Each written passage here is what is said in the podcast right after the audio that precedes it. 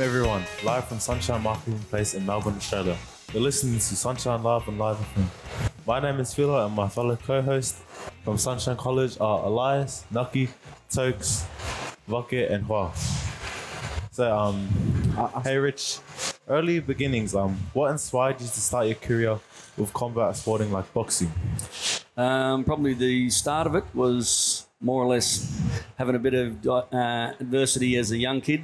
Obviously, uh, a lot of little bit of school bullying, and when you got red hair and freckles, obviously you, you don't really uh, last too long in the schools uh, back in the day. But that was sort of more my part where I had to learn sort of self defence and, and learn some sort of combat combat sport to protect myself, and and uh, I thought that was the way that I wanted to. To go to get confidence and, and skill. Yep.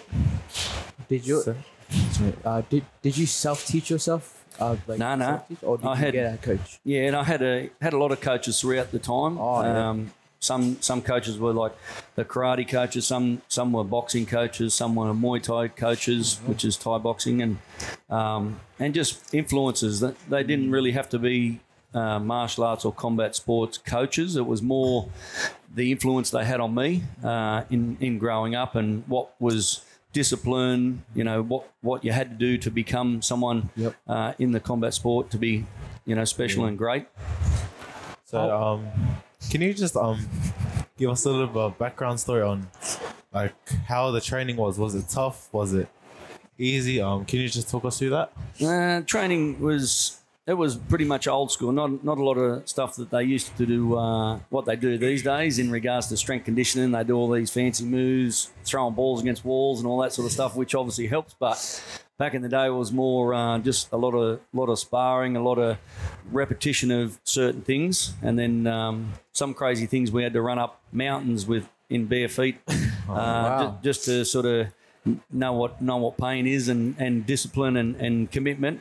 And uh, we done a lot of running around paddocks and you know a lot of sparring on on the street as well, which is not really called for these days. How old were you when you began training? When I become training, uh, when I sort of got over my sort of life adversities as a youngster, it was uh, 1991, so I was around 19 years of age, and uh, I thought that this is the time to, to do it. Yep. Like for you, like just a little bit of background information. Where where did you like grow up? Uh, grew up in all sorts of towns because mum and dad owned hotels. So some some were in Newcastle, some were in Mathara, which is a little Victorian um, sort of town, and then sort of mostly done all my growing up in Tamworth, which is like a country town in New South Wales, and then uh, that's sort of where the fight career started in the bush, and then I basically went into the cities, Sunshine Coast, Newcastle. And uh, all over the world in Bangkok and, and the US. Oh, could you share uh, some of the most memorable moments or achievements from your fighting career? Um, I think for me, it wasn't really with the, the fighting and the combat wasn't about titles or really massive achievements. The achievement for me was facing my fears in regards to knowing how to protect myself and, and learn self defense. And then obviously once I started my fight career, which was over 54 fights over a um, you know over a period of 12 years with one loss and one draw. I think a lot of it come back to again the, the childhood adversities that I went through, and the the main highlights was you know ach- achieving the winning was was great, but just the discipline and, and becoming probably more of a, a decent human and decent Morphing you man. as a person, What's that? like morphing you as a person, like for what you are today. Yeah, yeah. It was, it was sort of more meaning. Oh, sorry. Go ahead. more meaning for me as a as a person, and obviously uh, in my growing up, there was a lot of sort of distractions. Obviously, you, uh, in life when you sort of start to succeed in in the sport, um, but it was very you know I just yes I'd I'd go off the rails sometimes, but it was more or less the discipline of the, the combat sport that kept me really uh, down to earth and and uh, you know on track. Um can you describe how did um you go from boxing to the transition into coaching? Um, I think once I sort of done all sorts of disciplines, I started off with like a Kyokushin karate, then I went to boxing, kickboxing, Muay Thai. I think I was just interested, as I said before, once you red hair and freckles, you had to defend yourself at school. So all fighting back then was like I had to do that to survive. So once I'd done my career over a 12 year period and I got to an age where the body wasn't holding up anymore, then you sort of want to give back to the, the younger um, youth or younger fighters in regards to my experience of traveling the world and training under some amazing coaches. So I just felt, you know, I wanted to stay in the sport of combat sport as well, but in business, everything from combat sport led me into business, led me into my relations, relationships with high profile athletes and and coaching was just another love that I could just carry on without getting punched and kicked. Yeah. Um, so we've overheard that um, you have connections and know um, Muhammad Ali and Mike Tyson and all those people. Can you um, do a quick run through on how you got to know them? Uh, firstly, the uh, we got invited. My brother and I got invited over to um, to Louisville, Kentucky, just to have a look uh, at the Ali Center, and we thought, oh, we'll go over to Ali Center and have a look. But then, obviously, we got invited. Um, Lonnie, who's Muhammad Ali's wife, said, "Oh, you know, would you like to come to brunch at, at our house?" And I don't know how it all led to there, but 2008, we'll sit in uh, Muhammad Ali's uh, lounge room having lunch with him, and you know, Lennox Lewis walks in, and it was just, you know, we're like kids in a candy store, just couldn't believe who we were talking to, and couldn't believe, you know, I'd finally been sitting here with Muhammad Ali and, and meeting him. So that was sort of like a big a big personal thing for me. You reckon like, oh, like, could you give us like any funny like fun stories about like Muay Thai? Like, Uh, because oh, sorry.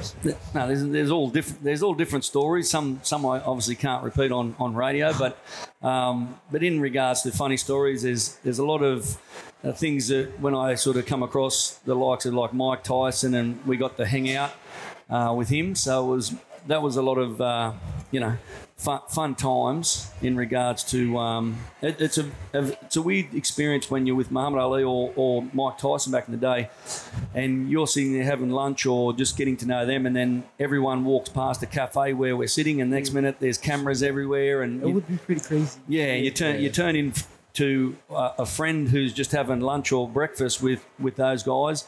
Next minute, you turn in se- security because everyone wants the photos and everything else. So Yeah. If you are just tuning in and, and you're listening to Sunshine Live Live FM from live from Sunshine Marketplace in Melbourne, Australia. My name is Phila and my co-hosts are Elias, Nucky, Tokes, Tavake, and Hua. So um while growing up, were you like taught any of nutritions because it was back then like nineteen something something Yeah. that was a long time ago.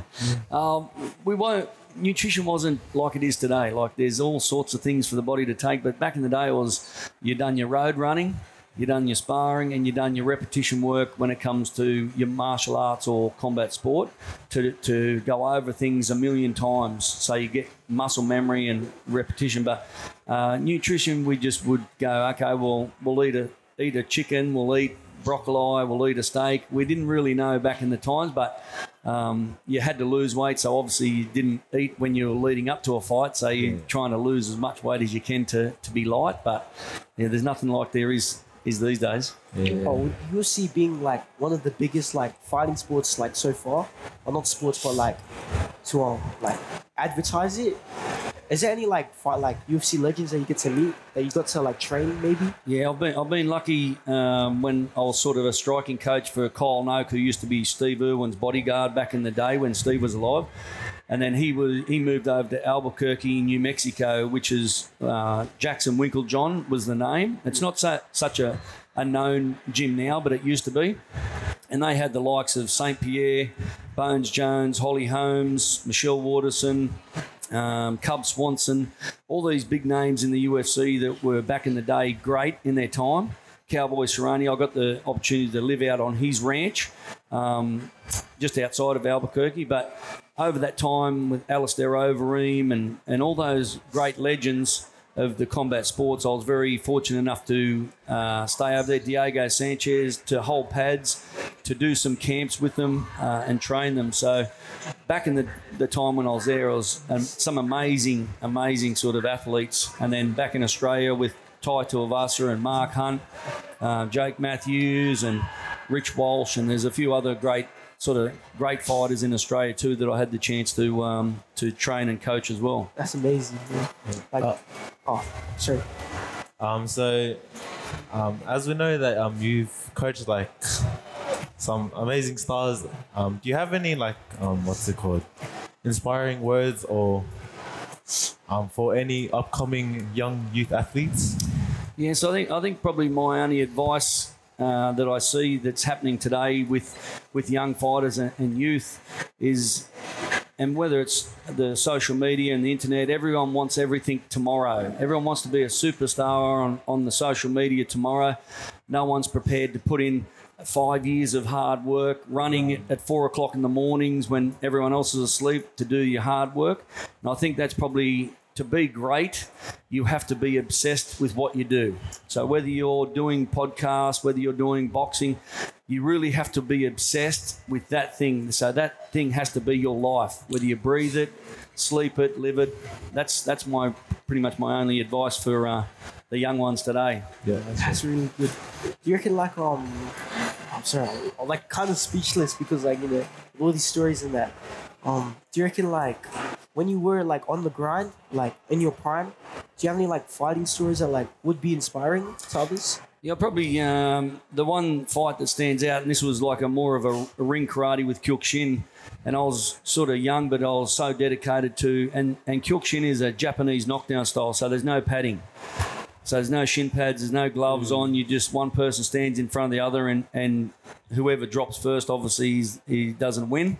The one who's still standing wins. But that time I represented Australia in uh, it was like a ring karate, but it was Australia versus New Zealand back in the day Oh yeah. and I was only blue belt, so I was even though I was obsessed and, and eager to to show my skills as martial artist, but I was fighting someone else who was a black belt, and so that was well a big big jump up for me. So we went three rounds, and uh, just the the punishment that my body took. Um, at the at first, they give it to the other other guy, the black belt, the win. But then, as I was getting out of the ring, they called me back and they give the win to me. They, the judges mixed something up, but I really wasn't at that part. My shins were were so damaged and my body was so damaged, and my mind was so exhausted from that from that fight.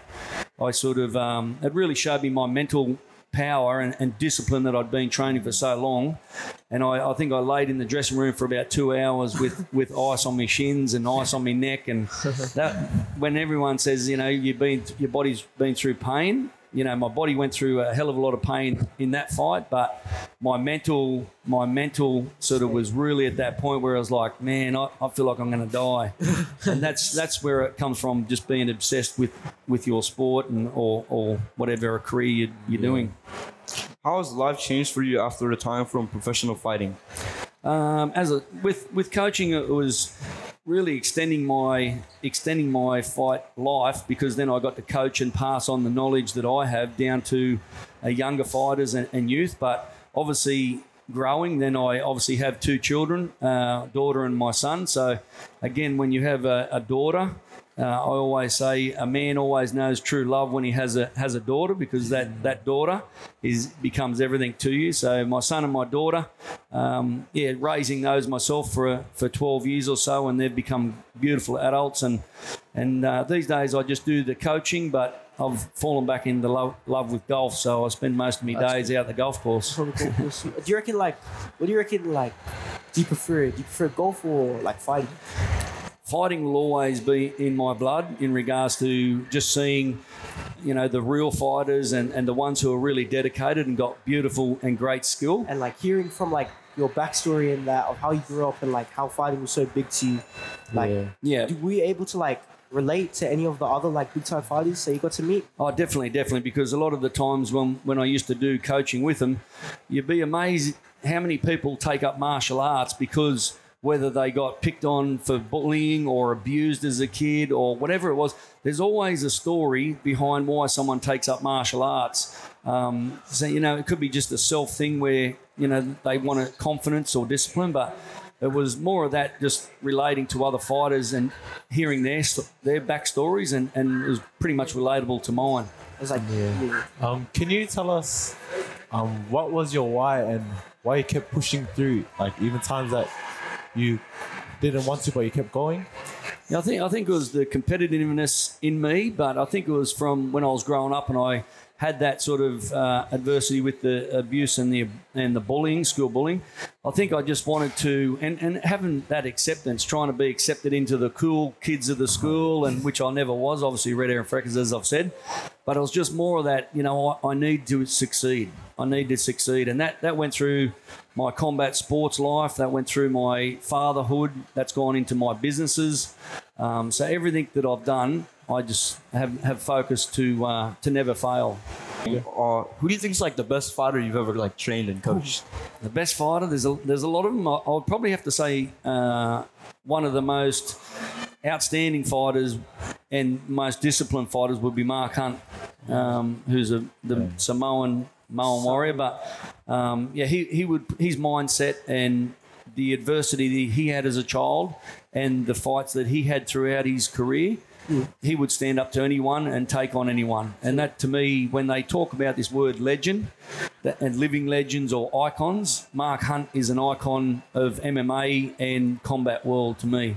That's amazing. That's well. Do you reckon like um if you're in your prime like right now and like like would you make would you change anything in your life like for choices wise? Like, would Um, you like pursue your um coaching or would you like try to be like perhaps a UFC fighter maybe? No, well, I sort of. I- I'm not quite sure if I would change anything. I think the way my life has been, and as I say, I- I'm very fortunate that I haven't had a nine to five job in 35 years. I've just been coaching and traveling the world, so I, I probably wouldn't change anything. I, you know, I'll, obviously my children and everything else that's sort of fallen into place, and my family, close family, brother, and that. But I, you know, I would. I probably wouldn't change. That's amazing. Do you, oh sorry. For also like a personal question. Um what's your thoughts on Pride? Like Pride FC fighting? Pride. Yeah, the Pride fighting. Well, Like that yeah, back in the day, that's because Mark Hunt was a part of the Pride, and um, Like, would you train him when he was doing Pride? Did you train him? With, no, I, I, I sort of knew of him because we, we fought a lot on the same cards as kids. But um, yeah, I, back in the day, there was a lot of different different fighters, and I was fighting myself, so I wasn't re- actually coaching. uh, just training in that, going through that grind. Grinding every day, that's what it comes down to. And being obsessed with what you're doing in life, whether it's podcasting, whether it's reading the news, martial arts, you have to be obsessed and live that thing every single day of your life to be successful at it. uh, in order to get it. In order to get it, Um, has any of the fighters like come back from a loss disappointed and wanting to stop like fighting? Um, how have you, if so, um, how would have you um, um taught um taught them to overcome it? ju- just to talk them through what ev- everyone everyone goes through a loss, and then a lot of fighters when life is just about fighting for them, they think winning is about everything. But when they come off a loss, you know they're going to be disappointed. But you have to. What I do is I turn some negatives around into a positive and said, "This is the positive things we achieved, and obviously the negative things are what we let you down with." So you've just got, it's all about words and everything else. So. Oh, adding on to that, like, what was like the biggest setback of your career? Uh, the biggest setback was probably my first ever loss because I thought, you know, I'd had so many fights and I hadn't lost. I was like, man, I'm just indestructible. And, and you, you go and fight, then you go and party, then you do all this, and next minute you have your first loss. And it was like the whole world just fell down on me. But you got to learn to accept the losses as a learning curve. And then as long as you learn from those losses, that's where you get better. If you just think, no, I done everything right, and you don't learn, then you'll never you'll never overcome those sort of little bits of adversity. So Yep. Anyone have any questions? I'm questions? still like, I'm still like just so speechless. Like hearing like just your backstory and everything. Like I'm just, I'm just so shocked. Like, I don't think you're speechless. You've done all the talking. Um, like not but, unfortunately, like, nervous. unfortunately, that's the end of our podcast. Um, if you're tuning today, um, this is Sunshine Live FM in Sunshine Marketing Place. Um, I'm I'm the host Phila, and my co-hosts are Elias, Nucky, Tokes, Bucket, and Hua. And our special guest today is Rich Fogarty. And thank you for tuning in. I'm so-